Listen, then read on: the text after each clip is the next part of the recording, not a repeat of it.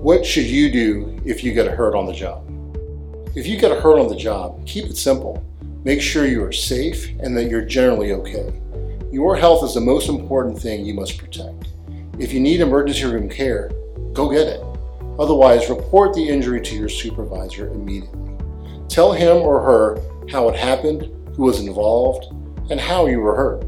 If you can, take pictures of the accident site and write down what happened in your own words. Include the date, the time, the location, the description of the accident, and list all the witnesses.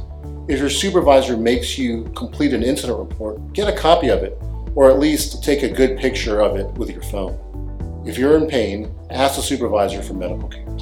He or she should be trained on what to do and should provide you with some options for medical treatment. Whatever documents the supervisor or even the doctor's office gives you, keep a copy of it as it may be important later. If your injury is bad enough that you think you're going to miss time from work, you need to call us.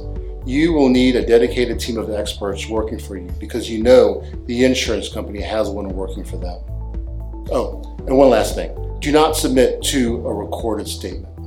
This is a tool by the insurance company that they will use against you if they get an opportunity. When it comes to workers' compensation law, don't go at it alone. Call me, Brian Ramos, and we will help you maximize your case.